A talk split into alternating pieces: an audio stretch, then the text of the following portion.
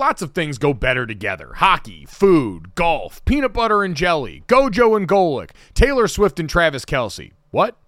But if you really want to take things to the next level, drink some Labatt Blue Lights with your friends and live life to the power of we. Always enjoy responsibly. Beer, Labatt USA, Buffalo, New York. When you need mealtime inspiration, it's worth shopping Kroger, where you'll find over 30,000 mouthwatering choices that excite your inner foodie. And no matter what tasty choice you make, you'll enjoy our everyday low prices, plus extra ways to save, like digital coupons worth over $600 each week. You can also save up to $1 off per gallon at the pump with fuel points. More savings and more inspiring flavors make shopping Kroger worth it every time. Kroger, fresh for everyone. Fuel restrictions apply.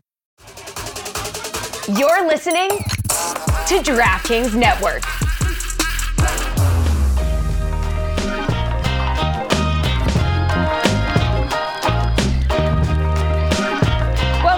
To Gojo and Golic. Time to review our Cash It or Trash It segment presented by DraftKings Fantasy Sports. Check out what DraftKings has to offer this season with code GOJO because life's more fun when you're in on the action. DraftKings, the crown is yours.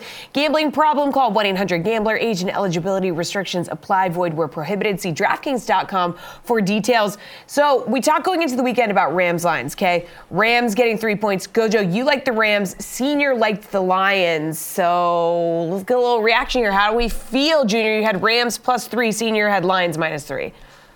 Yeah, thankfully the uh, the constraints of this forced me into just doing the Rams and the points because I picked the Rams outright going into this weekend too, and was wrong about that, albeit by one point. It was a great game. It was probably the only really competitive game of the weekend. So uh, I feel pretty good about that one right now. It's exactly what I expected. The big plays that we got out of that Rams passing offense. Puka Nacua was incredible yet again. Matthew Stafford, it fits. That was one of the tougher and grittier performances. I know we're going to ask the question of should he have even been out there after the hit where it looked like he got knocked out.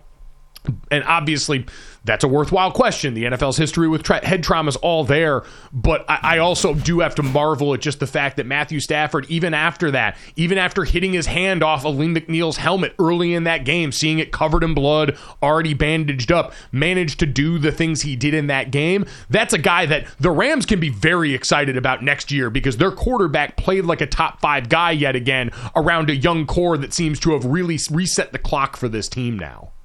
Yeah, and the funny thing is, is they talked about Stafford leading into this game. We're reminded how long he's been in this league, and I almost forget that. It feels like it wasn't that long yeah. ago too that it was is Stafford coming back? How long will they have him? He made it clear after the game that he's not going anywhere. Uh, you're right. It was not only a gutsy performance, but it was also a reminder of just how good he is and how good he can be. His his ability to just read, his accuracy, his sidearm throws, like the number of times they kept saying, well, that was uh, Mahomes like of him. I mean, Stafford's been doing that for a long time. We just weren't paying attention when it was in Detroit because we thought it was only numbers padding. And then with the Rams, we give all the credit to McVay sometimes. And I think sometimes players get lost in that. Like, Puka's a great example of it felt like players get lost in this conversation. Everybody's like, oh, it's McVay. It's McVay. Well, yards after catch isn't McVay. I, I, I don't, I love coaches, but man, like if Puka Nacua catches the ball five yards down the field and turns it into 27 yards, I would like to credit the player at some point. That happened over and over. So I think Stafford and Nacua both have shown you that as great as McVay is as a coach, like you've got individual efforts that are truly elite levels from those players.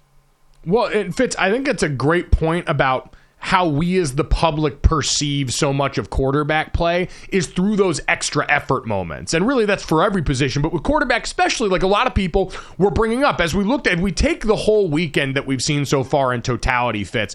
A lot of people were bringing up Cam Newton because Cam Newton got taken through the absolute wringer a few weeks ago when he said that he thought guys like Tua, guys like Dak Prescott, guys like Brock Purdy were more game managers than they were game winners, than they were playmakers like Cam Newton was back in the day. And as many people have pointed out, seeing what happened with Dak, seeing what happened with Tua, if you're Cam Newton, would look like a victory lap. And while I would push back on that notion some for both guys in certain spots, Jason, it is also and I think we've seen it a little bit more with Dak over a long sample size, and we've seen it in spots with Tua, but in general, that is the difference. Like when we try and measure Jared Goff and Matthew Stafford against each other, Jared Goff played a great game in that game, but we saw also how stout the group around him was. The group around Matthew Stafford and the Rams was great, but there were some of those plays that you looked at and said, there are only a handful of guys that can make getting hit, laying the ball in those spots, the crazy arm angles, the stuff that eh, just seems so foreign to such a large section of the quarterback population. We've talked a lot about quarterbacks and how the new era of quarterbacks are, are more mobile, they're more athletic, blah, blah, blah. I think in my mind, sometimes what it comes down to is I think you need a quarterback that can execute the offense to the highest possible level, but that can also save your offense six or seven times a game. And I don't mean yes. necessarily with your legs. It can be any like we saw Stafford do that. The play where uh, he had somebody barreling down, forgive me for not remember who it was, and somehow underhand sidearm weird motion gets the ball out and gets a first down out of it. Like those are the moments where it's it's not about necessarily hey this is a running quarterback or whatever we want to associate with that it's can your quarterback take six or seven times in the game and just save an offense and that's what Stafford did and they lost the game but I think sometimes when we talk about Cam and the conversation of game managers, I, I, you know, I don't want to put words in his mouth. He certainly knows the position better than I ever will. But I think that's more the essence of the modern quarterback is you need somebody that can save your coaches six or seven, whether it's with their legs, their arms, their eyes, however they're doing it. They can make plays off schedule that keep drives alive six or seven times a game. That's the difference between having a guy and having the guy to me hundred percent. Oh, I I remember having that conversation on air with Dan Orlovsky years ago, a guy who came into the NFL and was a starter for a while and then transitioned to being a backup and said the conversation he had with coaches is the difference between being a starter and a backup in the NFL is about five plays a game. It's about five plays a game that you can impact differently than the vast majority of quarterbacks that go out there. And Jason, as a former offensive lineman, it's always how I've thought about it. Can you get us out of a jam every once in a while? Are you good enough to paper over some of the inefficiencies elsewhere in your roster, or does everything have to look perfect? And I think that's why the Brock Purdy's of the world get a little bit of side eye sometimes because the moment we've seen that team without some of their key weapons, it doesn't look quite the same. And environment's important. We talk out of both sides of our mouths a fair amount with this stuff, but at the end of the day, I do believe what you're saying there is right. And I think this weekend was a testament to it. We talked about CJ Stroud and the Texans getting that win over the Browns. Look at the regular season matchup and who was under center for the Houston Texans and how that game went. And look at the postseason matchup. CJ Stroud, that goose egg in the sack column for the Cleveland Browns defense is just as much a quarterback stat like always, if you look at the difference between sack percentage and pressure percentage on teams, you get to attribute some of that to the quarterback's ability to buy time, get the ball out on time, or just use his legs to get away from stuff. Yeah, I, I think you, let's go even further. We were just talking about the Dolphins and the Chiefs. One of the biggest difference there, I mentioned the Mahomes run. It was the backbreaker for the Dolphins defense. It was a playoff schedule that kept a drive alive. It happened to be a run. Mahomes does that with his arms and his legs. That's what makes him so dangerous. He saves drives multiple ways. Tua wasn't really capable of doing that play in and play out. It just felt like they were a little bit stuck. You're right. Like as you look at this and you start to figure out who's, you know, elite, whatever that means, you do have to look sort of at the quarterback. Like you need a coaching staff that's willing to give the quarterback the freedom to save them. You need a coaching staff that has the lack of ego to allow that to happen. And you need a quarterback that can ultimately execute what the coaches are asking while also then having the confidence and the freedom to go off schedule when he has to. Like I, I think this is a little bit of a like a perfect cake is a mix of uh, like absolute great ingredients, right? Like I think this is those great ingredients have to all come together. It takes compromise from all sides.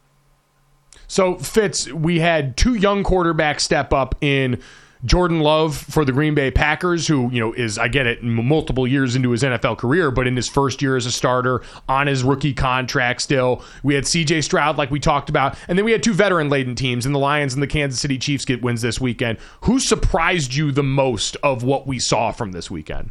I, I mean, I think there were a lot of surprises this weekend, but the way the Packers went in, I think what surprised me the most, not to make it about the negative, is how the Cowboys just laid down Uh, but the Packers took advantage of it. I, I, the way Jordan Love played, I don't think you go back and watch that Monday night game that I was obviously invested in as a Raiders fan against the Raiders and look at the difference in accuracy for Jordan Love for four or five games in the middle of the season. It looked like my guy was barely going to get to 50%, right? Like it just, it looked wildly off. Now, I know he had some rust to work off, but the difference between Jordan Love in the middle portion of the season versus Jordan Love in the last three or four weeks is substantial. Uh, part of that's got to be coaching, part of that's got to be the player. But man, I think the difference in Jordan Love, even in this game, he carved up, and then just the inability of the Cowboys to cover. I, I mean, there there were some of those plays where I felt like the Packers, who by the way Uh, remember, it was the Packers don't have any offensive weapons, right? Like those offensive weapons that supposedly didn't exist were back there opening their picnic basket, having a little feast. Like they were so open, they could just sit down on the field, have a meal, step up, and then get touchdowns. I, I thought the Packers' performance was truly stunning. Yeah, I, I do think you're right. And what Matt LaFleur has done post Aaron Rodgers leaving there. Like that's another guy. A lot of people weren't sure how much credit to give him. It was almost like the Erik Spoelstra situation in Miami where everyone said, "Well, yeah, you've got a future Hall of Fame quarterback. Of course everything's going to look great." And he has coached his whole ass off this year. And by the way, had some quotes after the game talking about how much more fun this year's been. I can't imagine why. I mean, Mike, I said this last night on, on one of my Yahoo shows. It was Sunday Night Blitz with Frank Schwab. I said last night on our show, it is time to simply acknowledge that the Packers are better without Aaron Rodgers, and they won this entire trade. Like we're spending all this time talking about Aaron Rodgers, and I realize he was hurt this year. Doesn't matter. The Packers figured out what they have at quarterback. They figured out that they're going to be pretty good for the next several years. They've had a better year than anybody expected. The young weapons have all developed, and they did all of it without Aaron Rodgers. Like there is a very clear cut, simple winner in the trade of Aaron Rodgers, and it's the Green Bay Packers. Like Gutekunst, Lafleur, Jordan Love, uh, there's a lot of people that need to sit down and apologize to all of them. And by the way, it is okay at this point to admit that the loss of Aaron Rodgers was a benefit to the Packers. Well, especially because of the timeline, like because of Jordan Love's youth, which was always the bet. The Packers did the hard thing. Now, again, I will still go back and say we can judge process and say the way they handled that transition of not giving their current Hall of Fame quarterback the heads up that, hey, we're going to do this in the draft, not the way to go about it, and clearly caused a fissure that made the last few years uglier than I think they needed to be. Although we've seen since then, Aaron Rodgers has a lot to do with this, given his personality type and given what we know about him. But you're right, Jason. They bet on their ability to scout and develop this position, and they won because of that. And very few organizations, I think, have a level of honesty with themselves about how they scout and evaluate and develop certain positions or football teams in general in the way they attack this process. And so there is a huge win in this for the Green Bay Packers, no doubt. But there's also at the time that they were able to go out and do these things, Joe Barry's defense, that has been much maligned for a lot of this season, stepping up, forcing some big turnovers in this game, being able to shut down a Cowboys rushing attack that had been mediocre for a lot of the back end of this season. And then on the other side, the Packers figuring out the offensive line in front of him. Like you mentioned, what Jordan Love has looked like late in the season. I don't think it's any coincidence that it's also coincided with the best version of their offensive line combination coming together. What we saw last, uh, what uh, what we saw last night from Aaron Jones in that rushing attack, being able to go out there like postseason football across the board. I know it's cliche and I know people think it just sounds dumb and lazy to say, but look at the teams who run. One, ran and were able to stop the run. Like, it doesn't have to be the best thing that you do in the modern NFL, but it's a prerequisite to the party. Like, if you have one of those glaring flaws, like we saw with the Cowboys, you're not going to be able to get through this because it's the easiest way from point A to point B. Yeah, if you can't stop the run, like you got to be able to run efficiently. And I think modern metrics and analytics tell you that. You don't have to be a running team. You have to be able to be efficient when you run. If you can't stop the run, you just can't win in the playoffs because you, you can't possess the ball enough to do a damn thing about it. And, you know, that's the part of this. Like, I think the ripple effects for the Cowboys loss are huge. yes, we're all talking about will McCarthy keep his job. A few days ago, I said there's no way he doesn't. I didn't expect a blowout. Now I can't find a way that he keeps his job. Uh, what does it mean for Dak's future is real. But also, I'm sorry, but how are you going to sell Dan Quinn Like Dan Quinn was supposed to be a hot head coaching candidate. What are you, you going to your fan base now when you hire Quinn and saying pay no attention to the playoff ass kicking where our defense absolutely got dominated? But no, I, that's hard for me. I, I think this makes you question everything about anybody with the Cowboys star on their chest during the course of that playoff game, including Dan Quinn does it make you think that they're thirsty enough to go after Bill Belichick? Because that was the name that was trending with the Cowboys throughout this entire process during the game was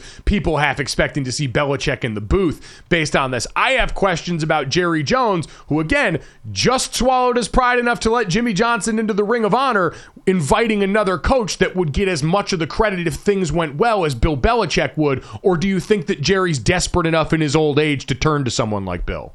Yeah, I think when you're at the stage in life that Jerry's in, sometimes ego doesn't matter as much as the moment that you crave. And right now, what he craves is a Super Bowl. And part of the reason this is win win is let's be honest, if we were playing Madden and you had to pick a roster to play with, the Cowboys would be one of the ones you absolutely want. They have so much talent. If you're Bill and you're trying to set the all time record and you need 14 wins, what job is going to get you to that number faster than that Cowboys team? I, I, just I feel like realistically, if you look at it for Bill, it's a win. If you look at it for Jerry, it's a win. Both men would have to swallow a little bit of pride, but they both get the thing they covet out of it. We all know, like at some point, no matter how much pride your grandparents have when they're sitting at the Thanksgiving table, if they're all going to get the turkey they want at the end, they'll swallow a little bit just to get what they want at the food uh, of the food. So I think absolutely it's a good fit.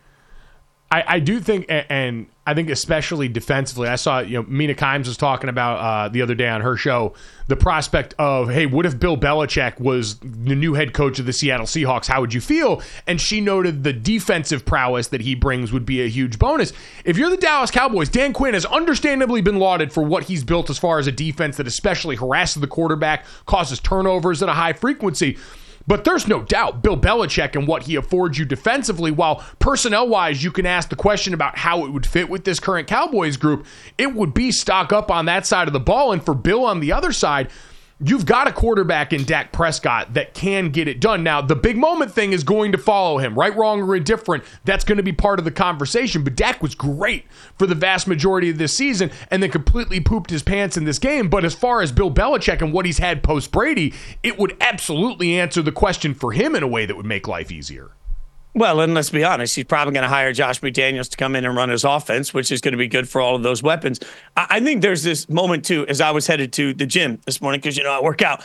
Uh, one thing that Chris Canty was saying on ESPN Radio is that the Cowboys, as an institution, are soft.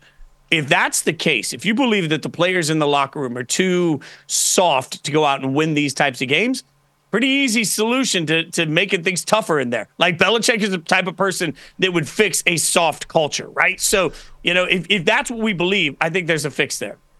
Would you want Belichick or Harbaugh? If you had your choice of both, either is going to say yes if you offer them the job if you're the Cowboys. Which of those guys do you take?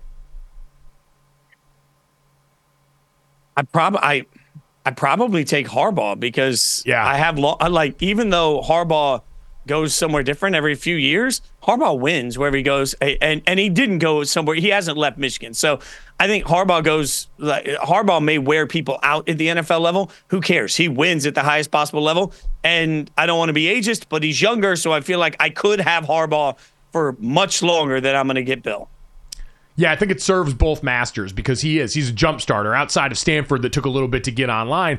Everywhere else, it's been paddles on chest, and your football team is now usually good. And again, Dallas isn't far off like the the bones of a really good team are there, and uh, calling them soft, I, I think, is just a way of saying like, hey, you can't really run or stop the run when you want to anymore. There's a difference between being able to do it and being able to do it when you want to, and the Cowboys really struggled with that in a way that's probably going to cost a bunch of people their jobs waking up the rest of this week. Like that's the reality of the situation with the owner that we know is in place with that team. As far as meaningful change elsewhere fits, we've talked about the Dallas Cowboys and what's probably in store for them. A lot of changes in that building. We talked about the Miami Dolphins. Neither you, neither of us think that they should be extending Tua Tagovailoa at one of those market-setting contracts. The other one that's really fascinating to me as far as the losers is the Cleveland Browns.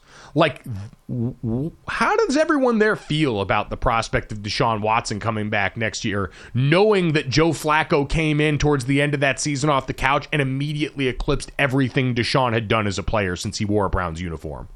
Yeah, you're you're you're screwed, right? Like, there's no nice way to put this. You're just you're screwed. Like, you don't have a starting quarterback in Deshaun Watson, but you got starting quarterback money invested in him. You can't go out and draft somebody. I mean, it doesn't feel like there's a viable solution there. You're going to have to find a Joe Flacco that you can bring in and, and hope, or you're just gonna like. Th- there's this basic principle for me as I've gotten older, Mike. Like if I go to a bar or restaurant and I order something and I don't like it, I look at it as like the money's already spent. All right. Like I'd rather spend more money and just get what I want. Right. Like if I'm going to go out to a nice steakhouse and I don't like it, I'm going to order what I like it, even if it costs me money.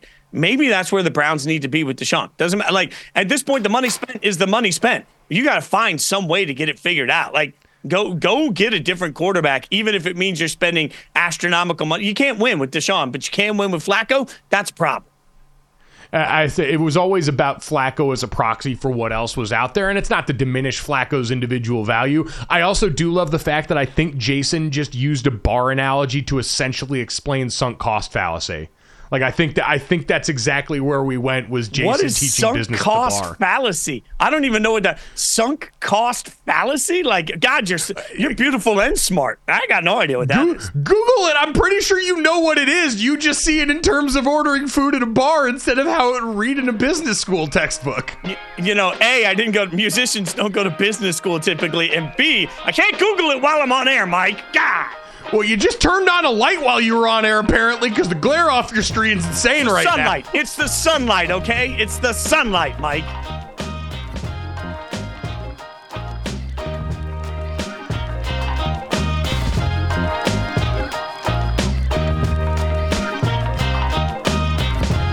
Growing up playing sports, I learned really quickly that how you do the little things is how you're going to do everything. That's why coaches always harped on us about having our hand behind the line on sprints or picking up our locker because that was going to directly translate to critical moments on the field, making sure we're lined up right, taking the right steps so we can go out there and execute and win ball games. Small actions can have big benefits. Just like how taking care of your gut can support your entire body's health. That's where our friends at Seed come into play. Seed's DS-01 Daily Synbiotic is going to benefit your gut, skin, and heart health in just two little capsules a day. I just got my welcome kit and started taking Seed's DS-01 myself, and I'm loving it. I love the convenience of being able to have it in the cabinet with my other supplements because you don't need to worry about refrigerating it, and I love the free travel vial that comes along with it. I'm constantly on the road, and so being able to take DS-01 with me on the go is huge for my lifestyle here. I'll tell you what else I love is the fact that it's backed by science. DS-01 was developed in collaboration with Seed Scientific Board and based on their foundational work in probiotics and the microbiome. And with new clinical trials and breakthrough research published in top scientific journals, Seed's probiotic research, development, and innovation programs make DS-01 a product you can trust. And it's great with convenience, too. Probiotics and prebiotics work best when they're used consistently, just like any other routine health habit. And Seed's subscription service is going to easily help build DS-01 into your routine, again, with no refrigeration required. So trust your gut with Seed's DS-01 Daily Synbiotic. Go to seed.com slash gojo and use code 25gojo to get 25% off your first month.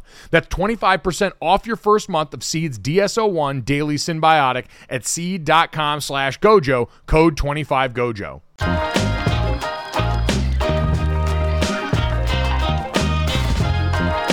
To Gojo and Golic. So the NFL made the decision to move the Bills Steelers game to Monday at 4:30 after a massive snowstorm was projected to hit the Buffalo region. You know, everybody's talking about like, oh, come on, like, isn't weather supposed to be a factor in these games? Isn't that why we decided to build the new stadium without a roof? But when you look at this, you understand why the game was postponed. Okay, up to two feet of snow was projected to fall in the region over a 24 plus hour period. So heavy snowfall, as you could see there, began to fall mid-afternoon Saturday. You had strong wind. The Bills were posting those whiteout conditions. Also, they had a lot of people in the stadium getting it ready is this getting it ready? The the shovelers were having some fun with the whole situation. this dude does not have a shirt on. There's a video playing. He does not have a shirt on. He's sliding down the tube that I'm assuming the snow is supposed to go into. And guys, the Bills tweeted this morning that they are still looking for volunteers to come shovel the stadium. So I've seen some tweets um, since this one went out. And it told fans to be prepared to be sitting on piles of snow because they've been told to only shovel the walkways. So, guys, this is a real, I mean, that is a snowstorm of epic proportions. I think we can all agree it's a snowstorm of very Buffalonian proportions. Like they're not new to this, they're true to this. And I want to be clear, going back to the point of moving this game, because there were a lot of people belching sh- soft and stuff like that about this. The game got moved because of the safety of the fans going to the stadium. Like as Eric Wood, their former Buffalo Bills great offensive lineman and radio voice for the team, pointed out, 47 people died in one of the blizzards there last year. Like this is not a joke for them. This is about the safety of the people trying to get to the stadium to watch a freaking football game. So they did the right thing by moving this. It's still going to be a snowy mess, which is what they're used to up there in Buffalo. And Jason, this is unfortunately a game that I think could be very simply about the difference one man provides. TJ Watt with him on the field and without him on the field. Two very different Steelers teams. They're 1 in 10 without TJ Watt since he joined the Steelers, and they allow 19.8 points per game with him on the field and 26.3 without him on the field. Almost a full touchdown this guy has been worth in his career. And you combine that with the other injuries the Steelers have had at the linebacker level this year. And I just don't know if they're going to be able to stop this particular Bills team that is so James Cook and Dalton Kincaid and Dawson Knox able in the middle of of the field, especially.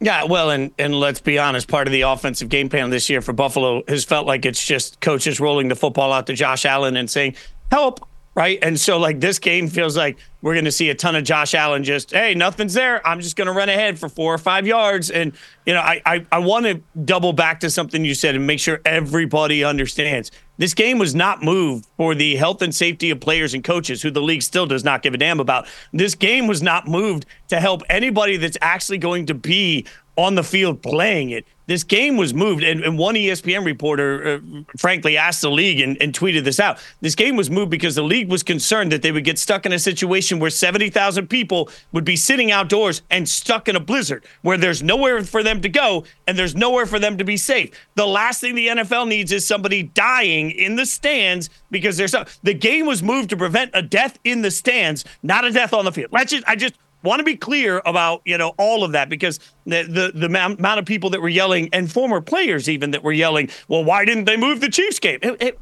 because as the league pointed out cold doesn't keep you from coming and going. Snow does. So you know at, at this point though it's going to be an abject disaster of a game. It's going to be ugly and it's going to be all about who can just move forward and the answer to who's going to be able to move forward with the line of scrimmage to me is the bills i there is some level of the great equalizer though yet again we're taking mm-hmm. away the one like Josh Allen doesn't get the opportunity to really be Josh Allen in this game. And Kenny Pickett, thankfully, doesn't get the opportunity to be Kenny Pickett. Just gonna be hand off and let's see what Najee can do. Hand off and see what your backs can do. Like I I do think that this game throws predictability out the window because the elements are so terrible.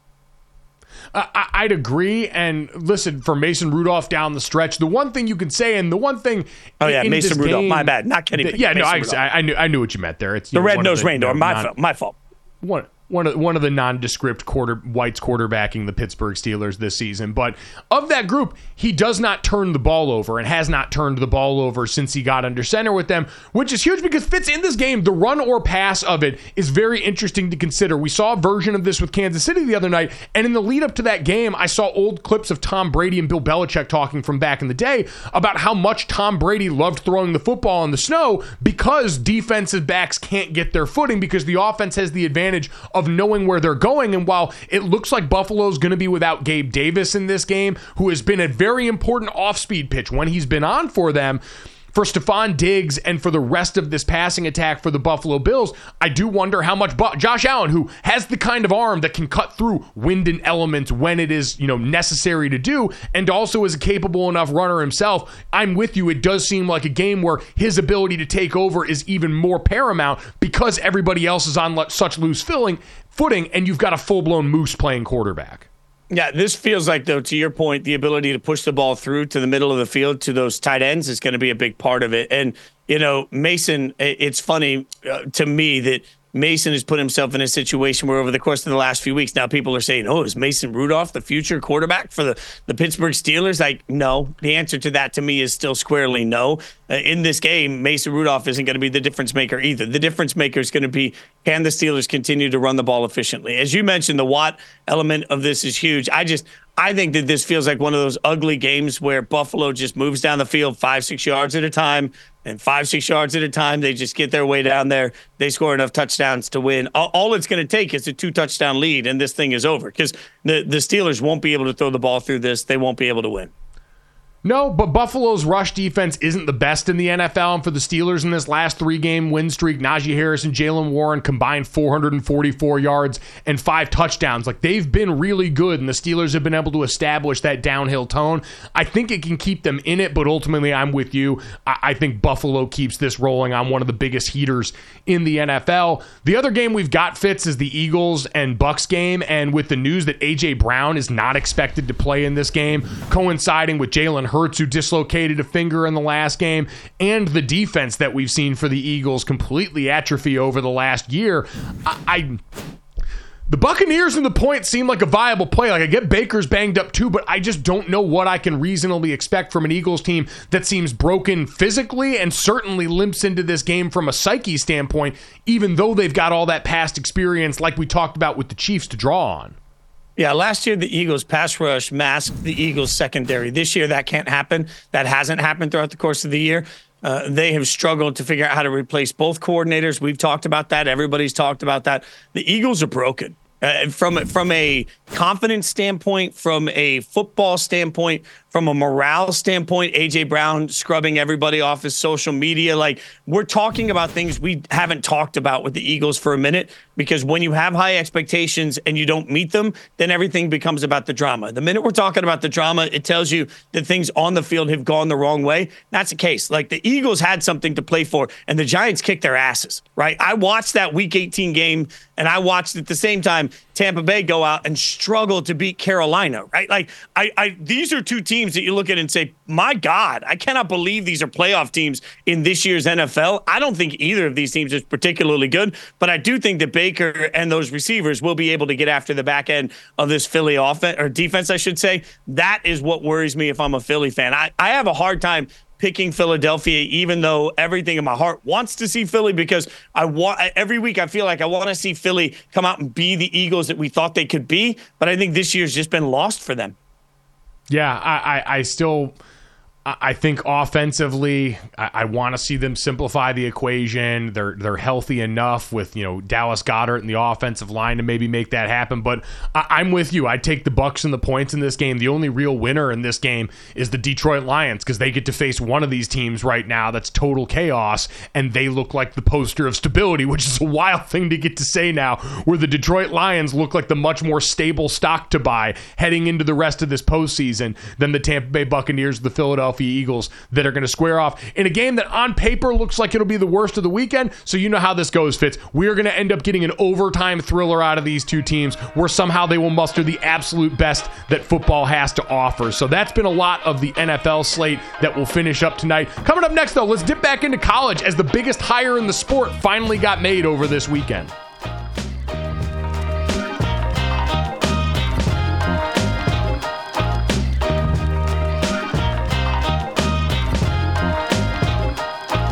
The NBA playoffs are heating up, and so is the action at DraftKings Sportsbook, an official sports betting partner of the NBA. With same game parlays, live betting, odds boosts, and so much more, don't miss out as the NBA postseason winds down. And if you're new to DraftKings, you gotta check this out. New customers can bet 5 bucks to get 150 in bonus bets instantly. Download the DraftKings Sportsbook app now and use code GOJO. That's code GOJO for new customers to get 150 in bonus bets when you bet just 5 bucks. Only on DraftKings. The crown is yours. Gambling problem? Call 1 800 Gambler. Or in West Virginia, visit www.1800Gambler.net. In New York, call 877 8 HOPE NY or text HOPE NY. That's 467 369. In Connecticut, help is available for problem gambling. Call 888 789 7777 or visit ccpg.org. Please play responsibly. On behalf of Boot Hill Casino and Resort in Kansas, 21 plus age varies by jurisdiction, void in Ontario, bonus bets expire 168 hours after issuance. See dkng.co slash bball for eligibility and deposit restrictions, terms, and responsible gaming resources. Welcome back to Gojo and Golic. Feels like we're still reeling from the news of Nick Saban retiring, but Bama is on to the next. They announced on Saturday that former Washington head coach Kalen DeBoer would be taking over as the 28th head coach in Bama history. He spoke about stepping into this role and stepping into the shoes of an absolute legend. It's a it's a privilege um, to be to be chosen to be in this role. It's one I don't take lightly. Um, and I know that Coach Saban's been working hard to make sure that this program is in a great spot for the next person to take over. Being in a room last night where, you know, I saw a team that has stuck together. Greg talked about 72 hours, okay? I want you to put yourself in those guys' shoes, okay? The legendary coach, okay, that they came to play for, all right? And now what's next? And I can't tell you how much I appreciate them already. And I've had multiple meetings last night, today with them, individually, leadership groups. I, I know how badly they want to continue the tradition, how they want to do it the right way. And them just getting to know me here in just a few hours, it's been a blast. And I can't wait for the journey that lies ahead. Guys, Kalen DeBoer has a 104 12 record, never coached in the SEC. So here we go. Yeah, uh, Jason, a lot of people love to to do the fit conversation when it comes to this, and I get it. You know, uh, experience in a particular conference or in a particular region is important when it comes to recruiting, the relationships that you've got with high school coaches in the area, and the kind of things that allow you to sort of put the border up in certain areas. But I think Alabama was tasked with something impossible in replacing Nick Saban, and what they did in hiring Kalen DeBoer is as close as you can come in my mind to acing the test because the guy can coach ball. Like you look at what he's done at every stop along the way, obviously going all the way back to, you know, Sioux Falls and what he did at that level, but in his time as the coordinator in Indiana with Michael Penix the first time around, his time at Fresno State and what he did with Jake Haener and now in Washington in short order getting into the national title in a couple of seasons. This is a guy that walks in, immediately listens to and connects with his players, can certainly coach offense and has that pedigree, and I think has shown an ability to adapt at multiple stops already, which is all you can ask for for a guy coming in trying to replace the greatest college football coach of all time. I think sometimes what people miss when they talk about replacing a legend and particularly having any like footprint in the South is that Nick Saban's not going anywhere, right? Like think about what we heard right. the last day of work. He was still there early in the morning, last out interviewing assistant coaches. Nick Saban's going to walk DeBoer into every coach's office uh, uh, office in the South that he needs to, right? Like Saban's not going to suddenly disassociate with Alabama. I, I, think that's an important line here. And you're right. I had the chance to spend a pretty good amount of time with Washington players around media day and the respect that the players have for him, and then talking to the coach, like. Uh, it, you know, there was a joke made about the fact that he never raises his voice. And I asked him about specifically that. And he laughed and said, Look, I mean, never's a, an ultimate answer. But he said, The thing for me is that we have to be consistent and we have to manage our emotions. And if I'm asking my players to do that and I can't, then who am I? But what struck me is that the players had so much respect for the process that DeBoer goes through and how he treats everybody as human beings. I think in the modern culture of college football and the NFL, that matters. I don't know that you can come in necessarily in the current age. You know, if you're Saban, you can be whoever you want to be if you're coming in and replacing Saban, the one thing you have to be at Alabama is really sure of who you are and comfortable in who you are so that you can be your own coach and not try and be the replacement to Saban, but just be yourself. In my time hanging around Kalen DeBoer, I think he has all of those things. He's very comfortable with who he is and what his process is. I think that needed to be one of the main requirements for this job hundred percent. I think that was the first impression I took away talking to him last year when he was taking over at Washington. Was one of his first directives was come in and he he asked the players about what they thought about certain things, and he didn't try and come in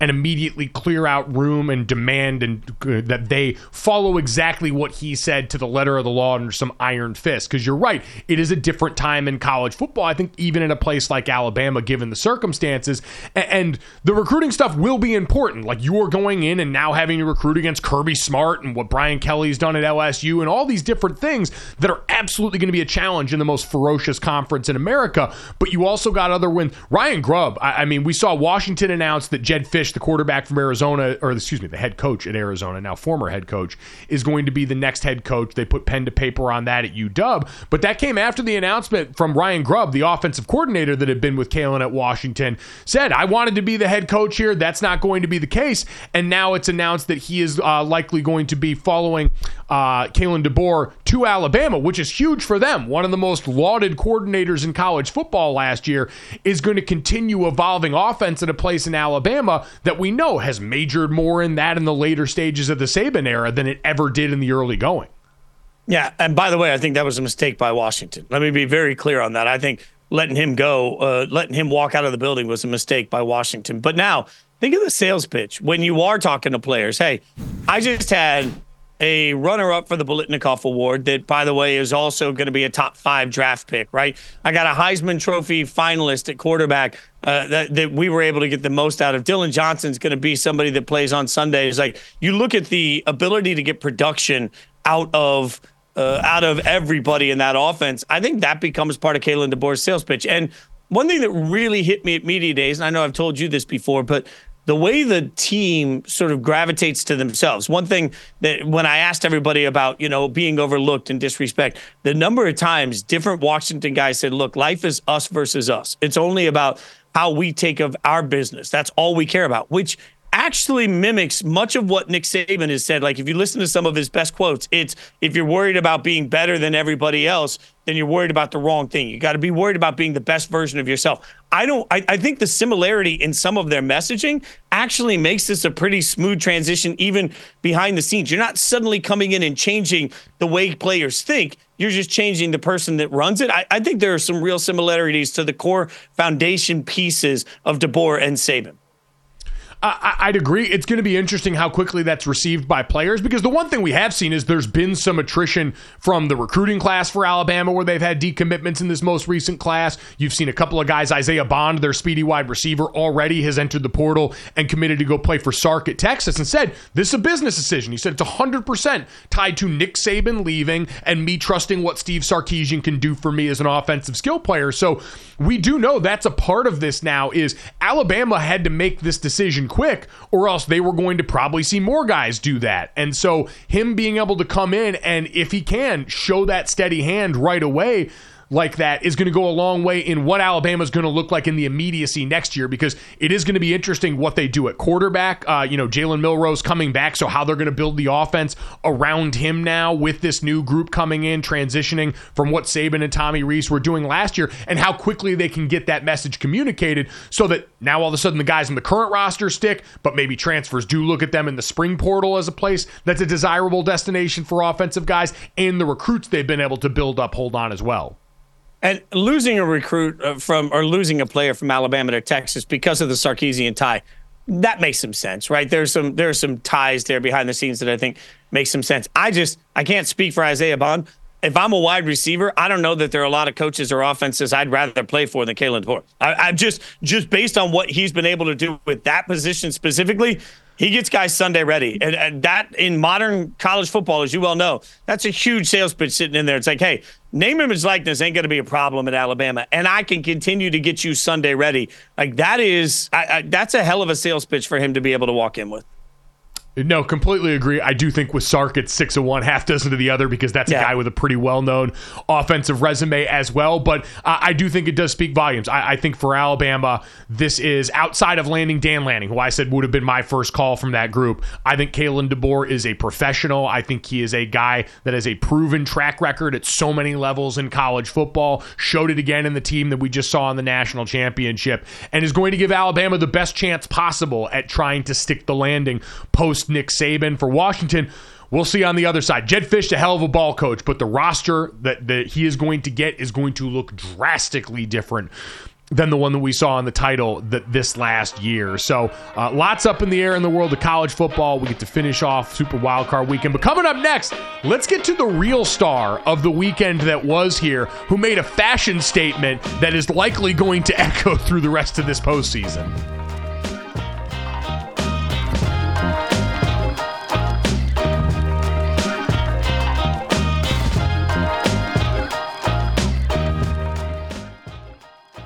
DraftKings Sportsbook, an official sports betting partner of the NFL playoffs, is bringing you an offer that'll help make the playoffs electrifying. New customers, you can bet 5 bucks on any game and get 200 instantly in bonus bets. And we got a couple for you to pick from because of all that snow in Buffalo. We now have two games to finish off Super Wild Card weekend with the Steelers 10-point dogs heading to Orchard Park to play in all that snow, and the Philadelphia Eagles only a two and a half point road favorite over the NFC South champion Tampa Bay Buccaneers. Now you can check out all those lines and more by downloading the DraftKings Sportsbook app now and use code GOJO when you do. New customers can bet five bucks and get 200 instantly in bonus bets only on DraftKings Sportsbook with code GOJO. The crown is yours. Gambling problem? Call 1 800 Gambler or visit www.1800Gambler.net. In New York, call 877 8 HOPE NY or text HOPE NY. That's 467 369. In Connecticut, help is available for problem gambling. Call 888 789 7777 or visit ccpg.org. Please play responsibly. On behalf of Boot Hill Casino and Resort in Kansas, 21 plus, age varies by jurisdiction, void in Ontario. Bonus bets expire 168 hours after issuance. See dkng.com slash football for eligibility and deposit restrictions, terms, and responsible gaming resources. All right, guys, time to finish off the show the way we always do. This, that, the third. Three quick stories to send you off into the rest of your day. As always, make sure you download, subscribe, rate, review us, leave us a five star rating, and try and check us out live Monday through Friday. But if you can't, 8 to 10 a.m. Eastern here on the DraftKings Network, DraftKings Network YouTube page, Samsung TV Plus, Roku, and more. You can go and get us wherever you get our podcasts and check in on our great guests, like our buddy Jason Fitz, who helped us out big time today. Round of applause for Jason Fitz, stepping up and pitch hitting for dad, who we hope is having a safe travel day in his return home from Dallas. There is my dad's very sad looking, empty, dark casita in Scottsdale for those watching on YouTube. You guys can follow him on Twitter at Jason Fitz. Check him out over at Yahoo Sports, doing great stuff covering the NFL, college football, all variety of sports, as well as listen to him on Fox Sports Radio. And Jason, you're the perfect guy to talk about this with as we've got a couple of NFL coaching updates heading into the beginning of silly season. The Chargers will be the first NFL team to interview Michigan head coach Jim Harbaugh. Harbaugh took a week to celebrate Michigan's first national title since 1997 and now is putting eyes towards the future. So the Chargers are going to get the first crack at him, Fitz. And it seems like for your beloved Raiders, Antonio Pierce right now viewed as the front runner to retain that head coaching job. So are you happy to hear that about Antonio Pierce, or are you getting a little bit jealous looking at the Chargers and Jim Harbaugh? Look, I think the Chargers and Jim Harbaugh will be a delightful match, and I think Harbaugh would have been a great coach for the Raiders. But I don't think there's any choice better than Antonio Pierce. He simply understands the culture in that locker room. He's earned the opportunity with the results he had on the field. The players love him, and that has to matter. I mean, it was made clear over the weekend that Maxx Crosby is prepared to demand a trade if he doesn't get the coach he wants. There's a reason for that, especially for guys that have lived through year after year after year of change. Stability has to matter at some point, Mike. And I just kept watching this weekend thinking the coaching hires to get it right more often than not are not just great hires, they're people that I think understand the community, understand the culture, understand the sales pitch around it. Dan Campbell is Detroit, right? Like there's this level of Dan Campbell speaks to Detroit. DeMeco Ryans speaks to the Texans. There's a reason that they work in those situations. Antonio Pierce not only got great results, but I think he speaks to what it means to be the Raiders. And that that has to have some meaning. So the fact that it means so much to I think one of the best Raiders I've ever seen and what it means to that locker room, I think this is a natural hire. You got to go this direction. If you get it wrong, fine, but uh, uh, at some point this to me makes the most sense. It's win-win Harbaugh Antonio Pierce, but I'll take my chances with Antonio Pierce all day and, and, what you mentioned about those last two guys really leads to the most important part. Then, even if you do pick Antonio Pierce, who I think displayed a lot during this, is now you got to nail the quarterback the way that the Lions were able to with Jared Goff, who was a former top overall pick, and the way the Texans certainly did with CJ Stroud picking him at the top of their draft this year. They've got to figure that situation out. The Jimmy Garoppolo experiment was a failure. Aidan O'Connell looked good, but is not the long term answer for that team. Fitz, I, quick one there. Do you think they go veteran or young guy at quarterback this offseason, the Raiders?